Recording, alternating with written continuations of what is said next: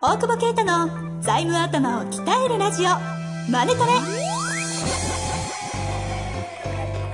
ビジネスにおいて欠かせない財務戦略ポッドキャスト財務頭を鍛えるラジオ。マネトレでは財務のスペシャリストである税理士の大久保啓太が経営者をはじめビジネスパーソンが知っておくべき財務やお金に関わる情報をちょっと辛辣ながらも分かりやすく解説します。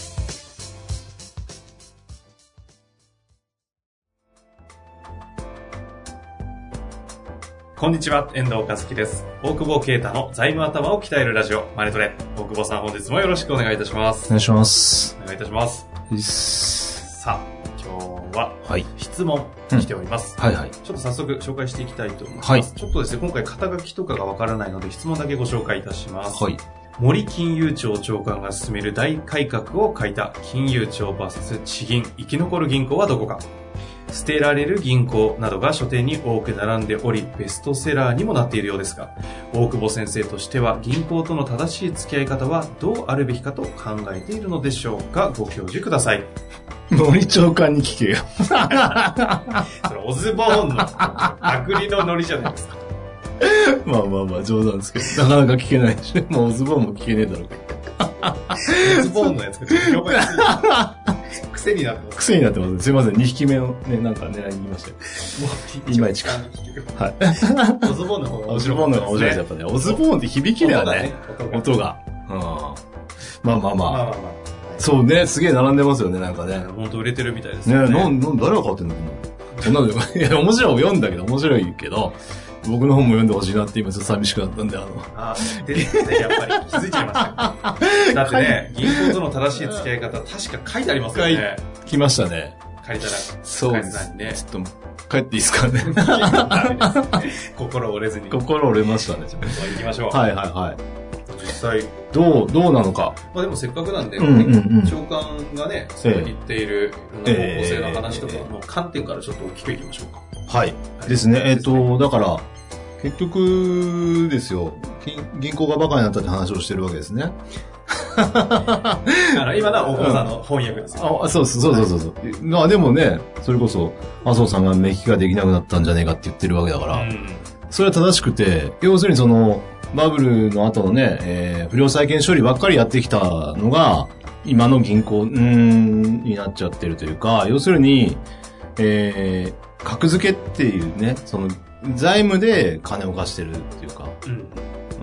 その、不良債権処理ばっかりややるための、その、ね、えー金融検査マニュアル通りの経営を行ってきたから、事業に対して貸すみたいな。まあよく言う昔のなんていうんですか、ババンカーというか、うんうんちゃんと事業を見てみたいなのが全くできなくなってるよねと。で、育ってたんです。育ってないの。ということを、やっぱり直さないかんっていうのが今回の改革のところなん、ざっくり言うとですよね。うん。だからすごいいいことやってるなとは経営者からしたら非常に。でも、それって、その銀行員で事業やったこともない人に、事業評価されてって、本当にできるっていうのが、僕はかなり疑問だと、むしろ怖いなとうん。いう思ってるのと、まあ、一方で、とは言ったってやっぱ財務で出るよねって僕は思ってるのでう、ん。うん、だって、だからってリスクあるとこばっか貸せないじゃないですか。はい。だって回収するのがね、回収するのがというか、やっぱか返してもらえるところに貸すべきでしょうから、うんとは言ったって。ギャギャンブラーじゃないですからね。うん。だから、財務を強くするっていうのは変わらず、変わらずやるべきだというか、そその方が銀行には評価されるに決まってるって思ってるんですけどね。おううん。で、えーっと、やっぱ僕、その、長期で借りろって思ってるのは、やっぱ、き期限の利益っていうか、返す時期が遅い方が、こっちに有利じゃないですか。なんですけど、そそのせいで、えーまあそういうか貸し付けばっかりやってきたということを言っているので、それを短期の、まあ単コロって言うんですけど、その短期の、えーっと、資金で転がし続けるみたいなことをやれみたいなこともなんか出てて、うん。それはまあ、理論的にはそうなんですけど、大丈夫かも金融書ですみたいになってない。なんだけどその、でも、向こうの都合で切られちゃうってことですよ。た短期で回しているとね、危険の利益がなくなったら回収できるわけで。うん。だから、まあ、怖いは怖いですよね。それで、まあ、折り返し折り返しで毎年、その、短期を転がしていくから、返してないのと同じなんですけど、うんなんだけど止められる危険があるっていうこと長期的な意味でのちょっと戦略が練りにくかとかもあるあると思うんで、本当に季節資金とかあったら言うようにそれでいいんでしょうけど、うんそういうところはちょっとね、現場と、本当にその、まあ、おっしゃる通りなんですけどね、金融庁はね。なんだけど、現場の中小企業と、本当にその対応できるかなっていうのは少し不安に思っていますよね。あとは、保証協会についても触れられちゃってるから、保証協会、保証協会なくせみたいなノリなんで。まあ、そうですよ。保証協会があるから、ね、貸してるとどんどんバカになるじゃないですか、やっぱり。バカっていうか、要は審査が協会にあるから、協会が出出んならいいよね、みたいな。甘えちゃいます。甘えちゃうから、そうすると、それもやっぱり目利き力を落としたんじゃないかみたいな話はあるので、でも保証協会を、ちょっと全体の仕組みがわからない中でなんですけど、なくしてしまうと、金融機関側としては結構、か、ちょっと出しにくいな。いやいや、でも困るのは、だそうそう、だから、だから誰が一番困るかって中小企業ですよ。だって今まで協会があったから借りてる人たちもいるわけじゃないですか。協会はね、うまく使えって言いながらも、その協会がないと借りれないっていう人たちがいるから、まあ、その人たちをどう扱うのかっていうのは、一旦その、亡くなるとかそういうことにななってないし、その創業向けの人を、はより手厚くするよみたいなことはあるので、まあ企業は応援してるわけだから、うん。だからまああとはその、大きく言うと、もう長期的にリ付けしてる会社はもう潰れなさいっていうような意図もあるとは思うんですよね。うん。で、それでもなお、その、あだからごめんなさい、えっと、事業性評価とかになっていくと大変なわけですよ。工数かかるし。それは、えっ、と、誰がですか？銀銀行員が。銀行員だって、今まで財務だけの評価で貸せるのに、それに事業を見なきゃいけないわけですよ。まあそれこそ財務のその、将来的な。将来的なところを見ていかなきゃいけないから、そうなると、やっぱ工数かかるから、利益が落ちるじゃないですか。はい。だからやっぱ合併していくしかないですよね。うーん。あ多すぎるわけですよ。だから、やっぱり、半分になるとかね、言われてますけど、なるんじゃないかなって思ってますよね。統合されていくでしょうね。で、だから、統合されていくっていう前提で、複数項なんですよ。てか、さらにだから複数項なんですよ。だって合併されちゃうから。で、合併され、まあ、さ、されちゃうというか、でも自分が付き合ってるところが、どういう、どこと合併しそうなのかとか、経営統合しそうなのか、みたいなことは、やっぱこれからはちょっとね、見ていかないと、ね、この間もね、地方でその、やってたけど、複数項で5項ぐらい作ったけど、3項多分一緒になるな、みたいな。そうすると3項取引になりますもんね。その場合って、うんどうなってくるんですか、その、うんか借り入れの、その3個、い3個から借りてたものが1個になるわけですよね。そうそうそうそう。そうされて。そうそうそう。その場合まあの条件とか、と多分基本統合した側によりますね。いきなりその合併とかよりは多分ホールディングスとかで統合していくんでしょうけど、さまあ最終的には一つになった時には、やっぱその合併した側の基準になるじゃないですか。はいはい。そうすると弱い方のをメインバンクにしてた人って、ええーと、その弱い方の基準の方がおそらく緩いから、うん。うん。それで生き延びてた人が切られる可能性も出てくるわけですよ。うん、要は、うん、だからよく言うそのね、借りやすいとこ借りろって言ってるけど、借りやすいから借りてたら、強い、弱いから強いとことくっついちゃったみたいなところで、あれ借りれねえみたいなことになる可能性もあるじゃないですか。はい。となるとやっぱ付き合うとこ増やしておかないと、よりいけない時代に来てるんじゃないかなというふうに思ってますよ。だから半分になったら、10個取引してたら半分になっても5個あるわけで。で、そういう銀行のその情勢、まあ、だ経営してる中でそこまで気にするかっていうのは、ね、別に一時めんどくさいけど、うん。まあそういう背景があるってことと、うん、なんじゃないかなっていうふうには思いますね。それってあの逆にどうせ統合していくんだから、うん。複数個にしても減っていくし、ああ、なるほどね。その、し少なくてっていうことの考えはないんですか？あ、まあ確かに。なんだけど結局競う、あ、まあ、競わせられないですよね。あ、その、その都度借りるときののと、あとその銀行が今特性を出せって言われてるので、特性うん。と言います。なんか、まあ特徴がないじゃないですか、金貸し。そうそうそうそう。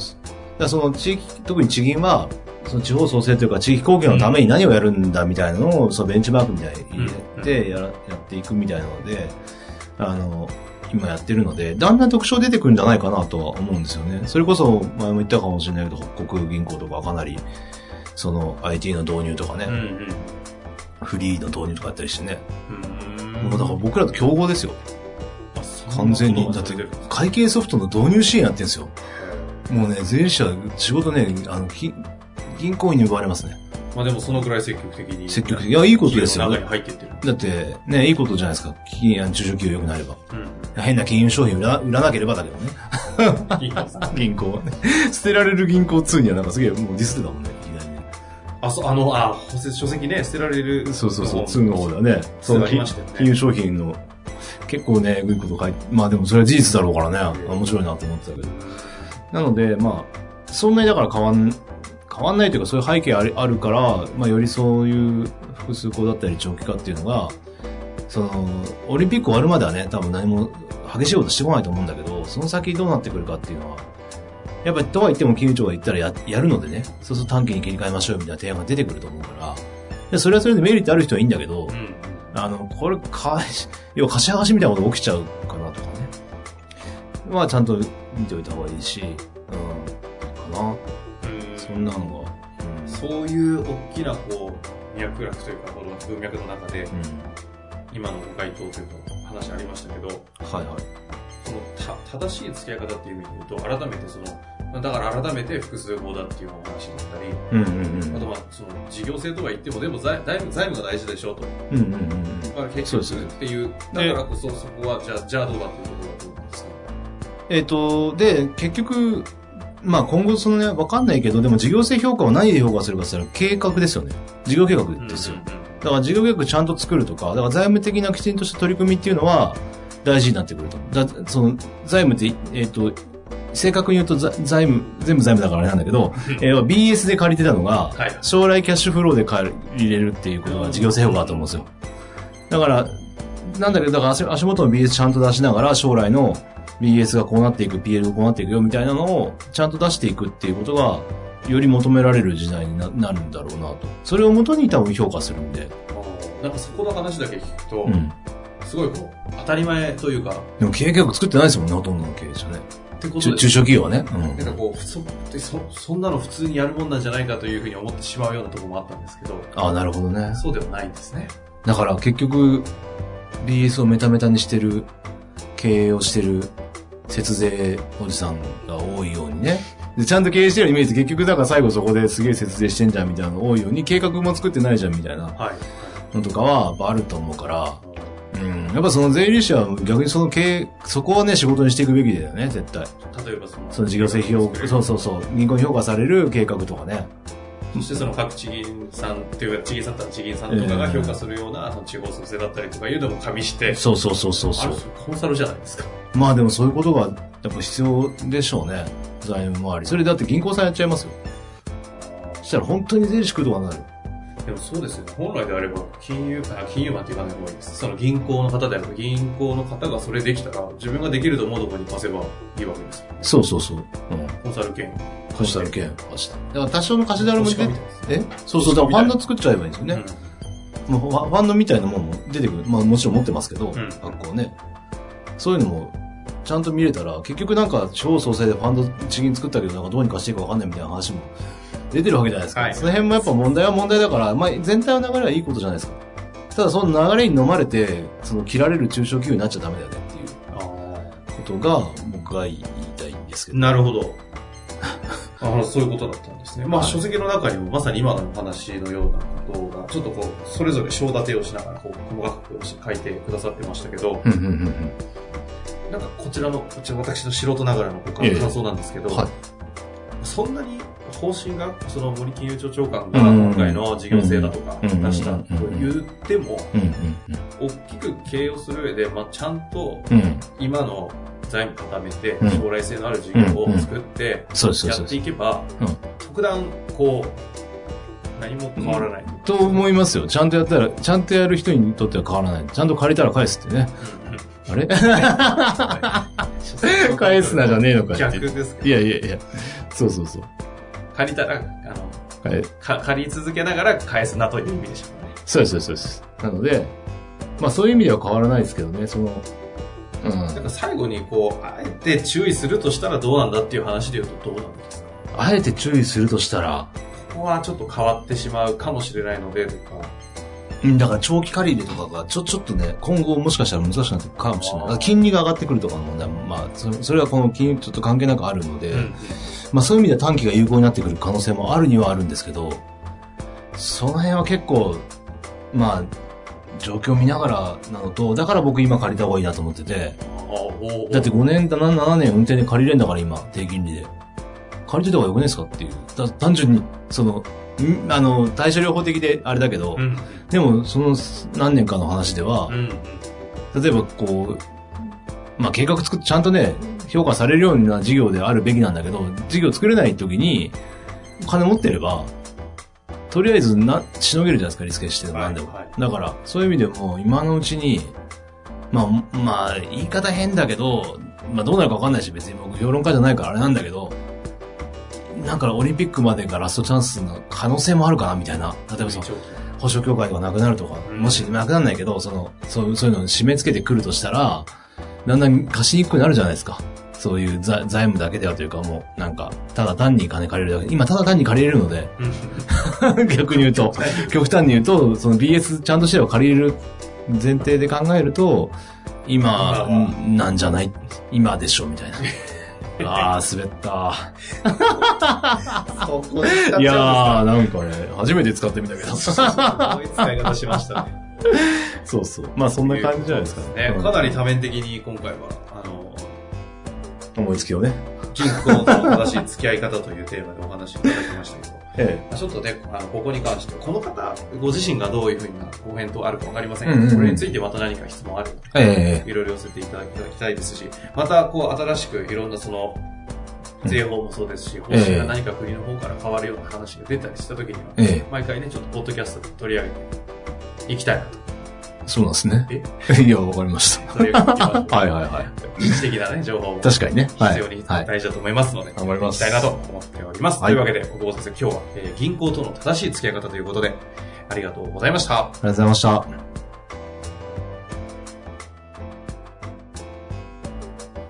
本日の番組はいかがでしたか？番組では大久保携帯の質問を受け付けておりますウェブ検索で「税理士カラーズと入力し検索結果に出てくるオフィシャルウェブサイトにアクセス。その中のポッドキャストのバナーから質問フォームにご入力ください。またオフィシャルウェブサイトでは無料メルマガも配信中です。